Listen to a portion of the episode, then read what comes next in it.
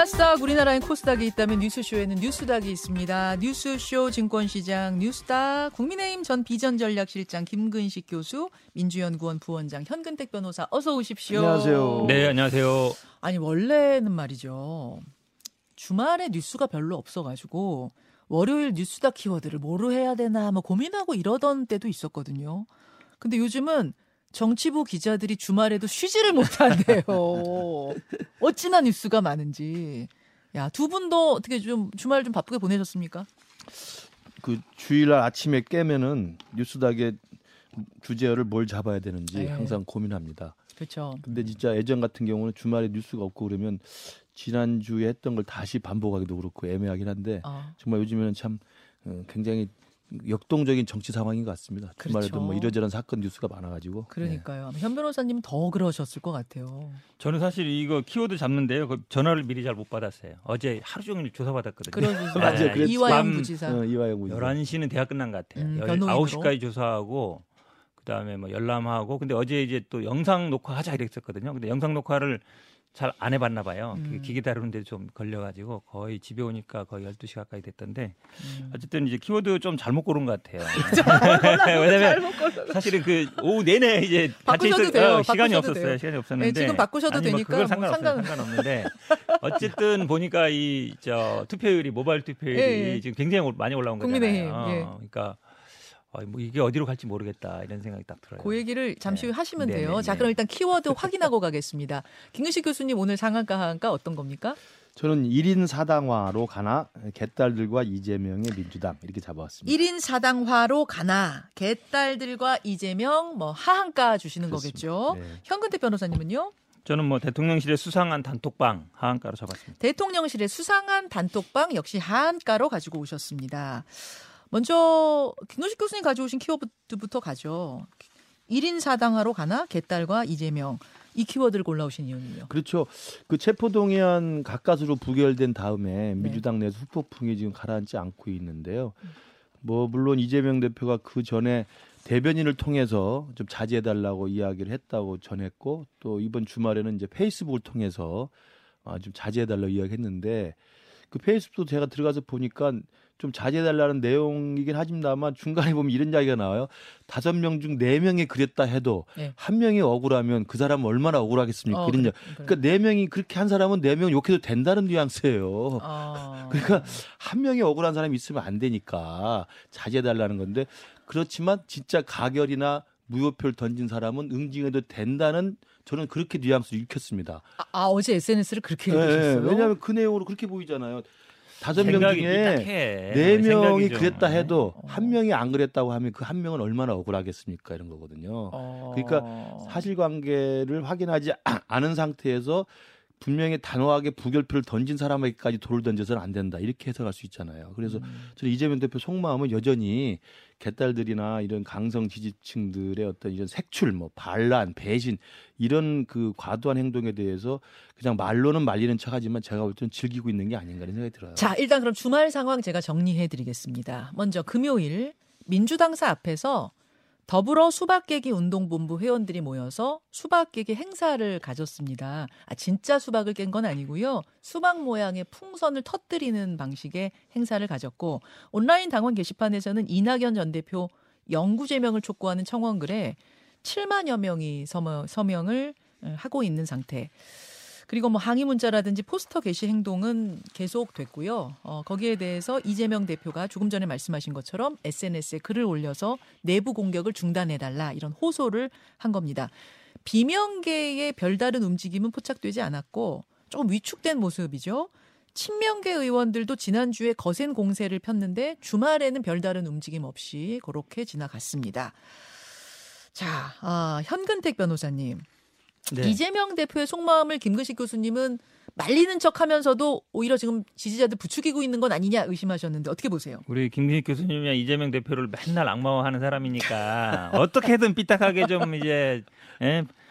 저는 아무리 몇번 읽어봐도 아, 명단 틀린 게 많다. 다섯 명 중 네 명이 그랬다 해도 다섯 명을 비난하면 한 명 얼마나 억울하겠냐. 음. 그러니까 해당이 안 되는 사람이 있을 수 있는데 그 사람, 그러니까 명단이 확실 확실한 게 아니다. 비, 무기명이니까 그래서 비난하면 안 된다. 억울한 사람이 생길 수 있다. 이 취지거든요. 근데 이거를 뭐 네 명을 비난하게 된다 이렇게 해석하는 거는 제가 보기엔 너무 과한 것 같고요. 지금 어쨌든 당 대표는 자제해달라고 하고 있지만 물론 약간 뭐 의원들도 그렇고 자제 분위기는 있습니다만 다 그렇지는 않습니다. 지지자들 중에는 아니다. 음. 당 대표가 그런 메시지를 내더라도 그럼 우리 우리의 의사대로 어쨌든 이번에 뭔가 이제 반란이라 할까요? 아니면 이런 것들을 했던 건데 당에서 이런 문제 있다 이런 의견도 있습니다. 당원들 보면 그건 당 대표 의견이고 나는 내 의견대로 하겠다는 사람도 있거든요. 음, 음. 그래서 이게 어찌 보면 지금 말씀처럼 뭐 1인 4당화였으면 당대표가 딱 오더를 내리면 알겠습니다 하고 딱 따라가는 게 맞는 거죠. 근데 그게 아니라는 어찌 보면 약간 이제 당원들의 자발적인 그런 생각들도 반영되고 있는 건데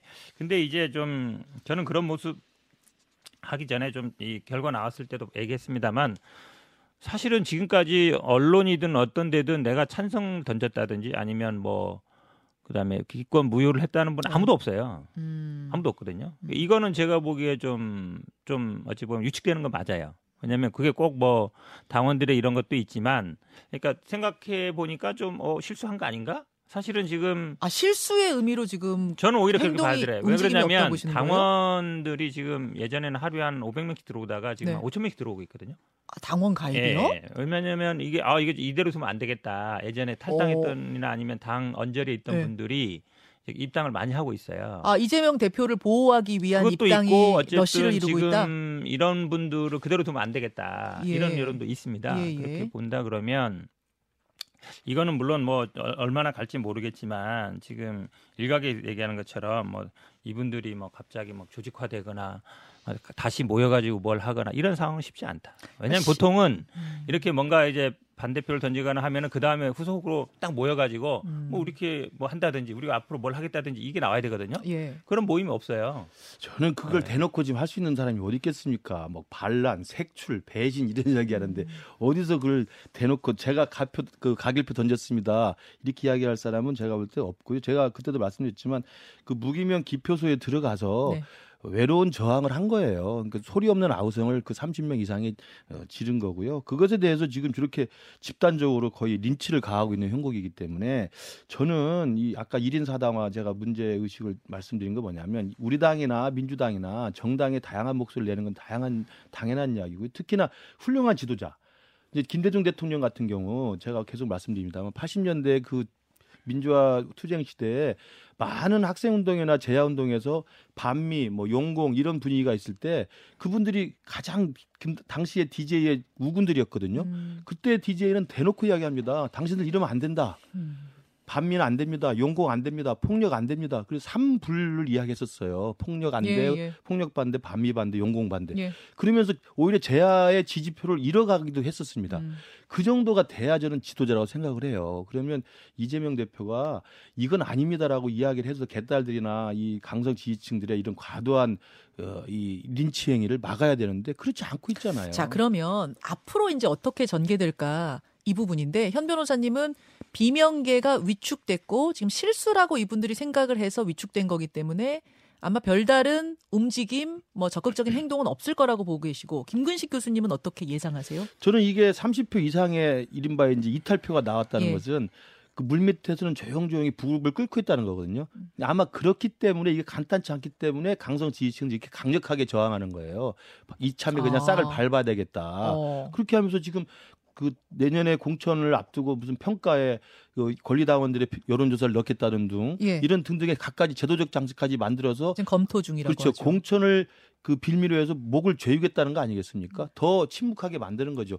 저는 이런 상황이 더 악화되면 결국은 터져 나오게 돼 있습니다. 체포 동의안이 뭐 이번으로 끝날 게 아니잖아요. 체포 동의안 또 오면 그때는 가결표를 던질 의원들이 더 많아질 거라고 당연하죠. 왜냐하면 거예요. 당이 그냥 이게 이럴 때 당이 아 이제 스스로 성찰하면서 민, 민주당 내에서 새로운 움직임과 새로운 어떤 모색을 해보는 예. 게 방- 정상적일 텐데 더 이재명 대표를 사수하기 위해서 더 강성 지지층이 똘똘 뭉치면 음. 극단화되는 거잖아요. 이 대표 사퇴를 요구하는 목소리까지는 지금 없어요. 그러니까 뭐 지금 뭐 영장 실질 심사 받으러 가십시오라든지 이런 얘기까지는 나와도 어, 사퇴 요구를 직접적으로 대놓고 하는 목소리는 없었는데 그런 목소리도 나올 거라고 보세요? 저는 언젠가는 이게 임계점에 도달하면 갈등이 충돌하게 돼 있다고 생각을 해요. 이건 같이 화해할 수 있는 분위기는 아니잖아요. 화해 분위기가 아니다. 그렇죠. 현 변호사님. 계속 우리 뇌피셜 희망회로를 돌리시는 것 같은데요. 사실은 이게 선거가 가까워질수록 결국은 뭐 공천 문제 저는 또 뭐 공천 문제라고 봅니다. 지금 국민의힘 전당대회도 보면 결국은 공천 문제거든요. 어. 그러니까 본선은 공천을 받아야 나갈 수 있는 거기 때문에 공천을 어떻게 받을 수 있냐 문제인데 사실은 민주당 공천률은 뭐 계속 똑같았습니다. 당원 50% 여론조사 50%거든요. 음.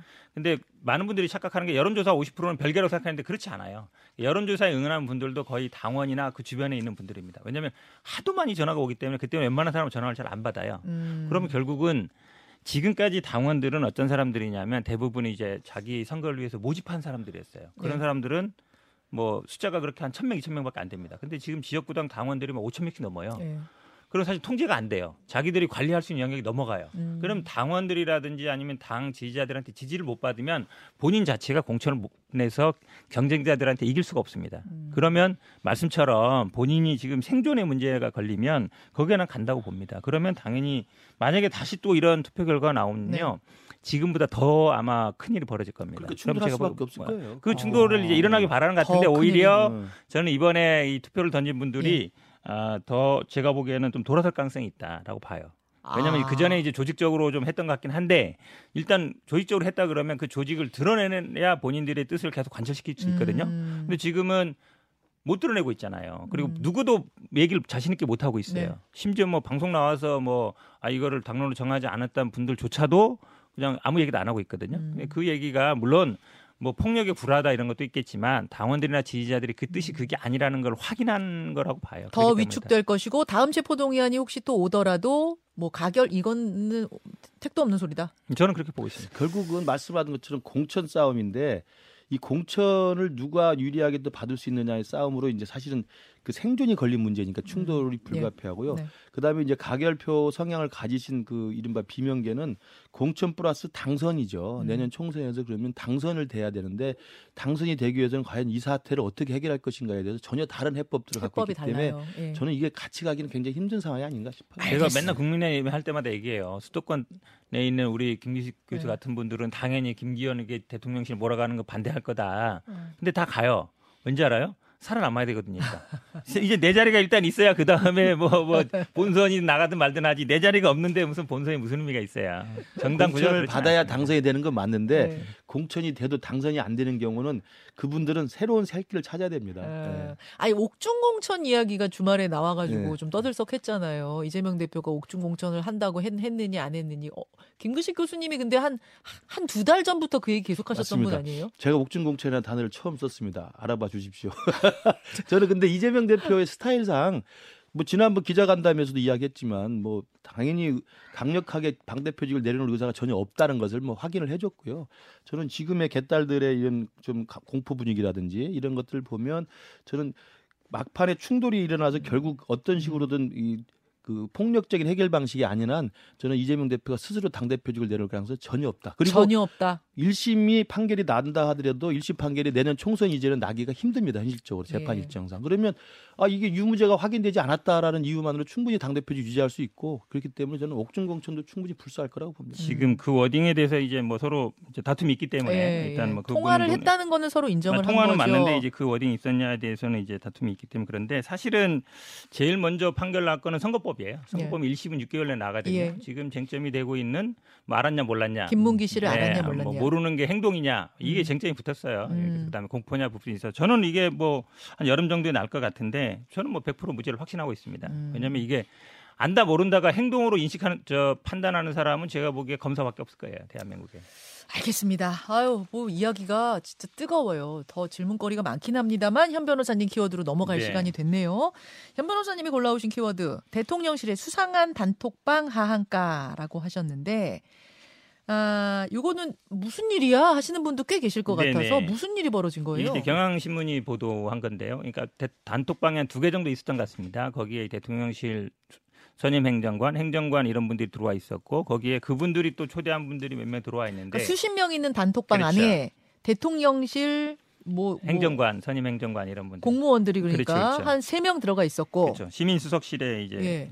시- 시민사회 수석실에 있는 분들이 들어와 있었는데 거기에서 이제 김기현 후보를 지지하고 안철수 후보를 비난하는 그런 좌보나 이런 게 많이 올라왔고 어, 지금 나오는 것처럼 저희 유튜브로 그렇죠. 보여드리는데요. 단톡방이 있었는데 예. 사실은 또 오늘 아침 보도를 보니까 저거를 이제 그 전에는 어떻게 해명들 했었냐면 아 이거는 우리가 그냥 단톡방 들어갔는데 네. 우리가 나오지 못해서 어쩔 수 없이 그냥 있었던 거다. 음, 그, 그 대통령실 분들 그렇죠. 얘기가 보통은 이제 우리도 그런 경험을 합니다. 단톡방 초대 받았는데 나가기 하기 좀 뭐해서 나가기 애매하고 예, 예, 그럼 예. 저는 이제 뭐 많죠, 그런 게. 그렇죠. 익명으로 해서 이제 나가는 경우 같기도 하고 지금 그러니까 카카오톡에서도 그 나갈 수 있게 하는 어떤 기능 몰래 나가는 몰래 나가기 기능, 예, 기능 그런 기능을 만든다 하나 만다 봐요. 하죠. 예, 예. 그건 정치인들이 다 아는 바예요. 예, 예. 다 있는데 근데 오늘 아침 보도는 뭐가 있었냐면 그 대통령실 관계자가 당원한테 전화해서 음. 이런 거 올려달라.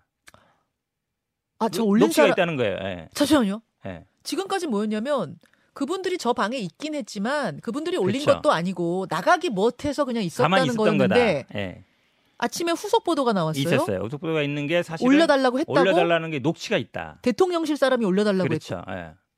이러면 녹취, 상황이 그 상황이 완전히 다른 거죠. 어, 왜냐하면 소극적으로 그냥 있는 거는 이게 과연 뭐 공직선거법은 이제 당내 선거는 뭐 적용되냐 마냐 논란이 있지만 이제 고- 국가공무원법에는 이제 공무원의 정치적 중립 의무가 분명히 있거든요. 음. 이거에 대한 이제 처벌 규정도 있는데 근데 만약에 이렇게 만약에 올려달라는 얘기를 했으면 네, 달라지는 거라서 지금 예를 들어서 물론 안철수 후보는 뭐 기자회견을 해서 뭐 수사까지 해야 된다, 뭐, 뭐 아니면 당내 조치를 해야 된다, 아니면 대통령실에서 조치를 해야 된다 했는데 할 것 같지는 않고요. 사실은 원래 하는 게 맞죠. 이 정도 되면 뭐 경질 말씀하시는 거예요. 그렇죠. 아니 그 일단 시민사회 수석실에서는 조, 음. 그저 대통령실에서는 조치를 취하는 게 맞아요. 근데 그럴 것 같지는 않은데 이건 나중에라도 조금 문제 될 수 있는 소지는 있을 것 같아요. 어, 교수님 좀 아세요 이 상황을? 예, 저도 이제 저희들도 네. 대기실에서 보니까 그게 새로 이제 단독으로 기사가 올랐어요. 예, 예. 그러니까 단순히 그 단독 단톡방에 들어와 있었기 때문에 다른 사람들이 올리는 것을 그냥 지켜보고만 있었다는 것은 큰 죄가 되지 않습니다. 우리도 그런 경우가 많잖아요. 음, 나갈 수도 없고 뭐 그러니까. 지켜만 보는 경우는 좀 예, 예, 그러니까 다르죠. 그건 문제가 안 되는데 이제 오늘 아침에 새로 보도된 내용이 사실이라면 그러니까 예. 시민사회 수석실의 행정관 직, 그 A 씨라는 분이 직접 전화를 했다는 녹취록이 있다고 한다면 예. 이건 좀 차원이 다른 문제가 되죠. 그래서 예. 이 부분은 좀 사실관계를 명확히 확인해서 어, 잘잘못을 시비를 좀 가려야 될것 예. 같고요. 그럼 어쨌든 지금 투표는 이미 그 ALS가 오늘 시작되는 거니까 사실은 뭐 대부분의 당원들은 토요일, 일요일 날 투표가 다 끝난 상태입니다. 모바일은. 예, 모바일 투표는 끝났고 근데 ARS가 이틀이나 남았는데요. 이틀 남았는데 투표 투표율 높지는 않습니다. ARS는 10%는 넘지 않거든요. 음. 그러니까 그래서 아마 큰 방향의 전당대회 그 결과는 뭐 대충 정해져 있는 것 같은데 그 정확히 예측할 수는 없습니다만 음. 이 사건이 전당대회 결과에 영향을 미칠 가능성은 높지 않다. 결과에 영향 미치는 그 음, 문제보다도 그렇죠. 이 자체의 자체 이제, 문제가 이제 정당성 문제가 있기 때문에. 그건 사후적으로라도 재발 방지라든지 책임자를 분명히 좀 가려야 될 것 같습니다. 자, 한 3분 남았는데요. 두 분의 전당대회 예측을 좀 들어야겠습니다. 일단 47.51%라는 이틀 만에 예, 이 투표율은 두 분은 어떻게 해석하시는가? 현 변호사님 어떻게 보세요?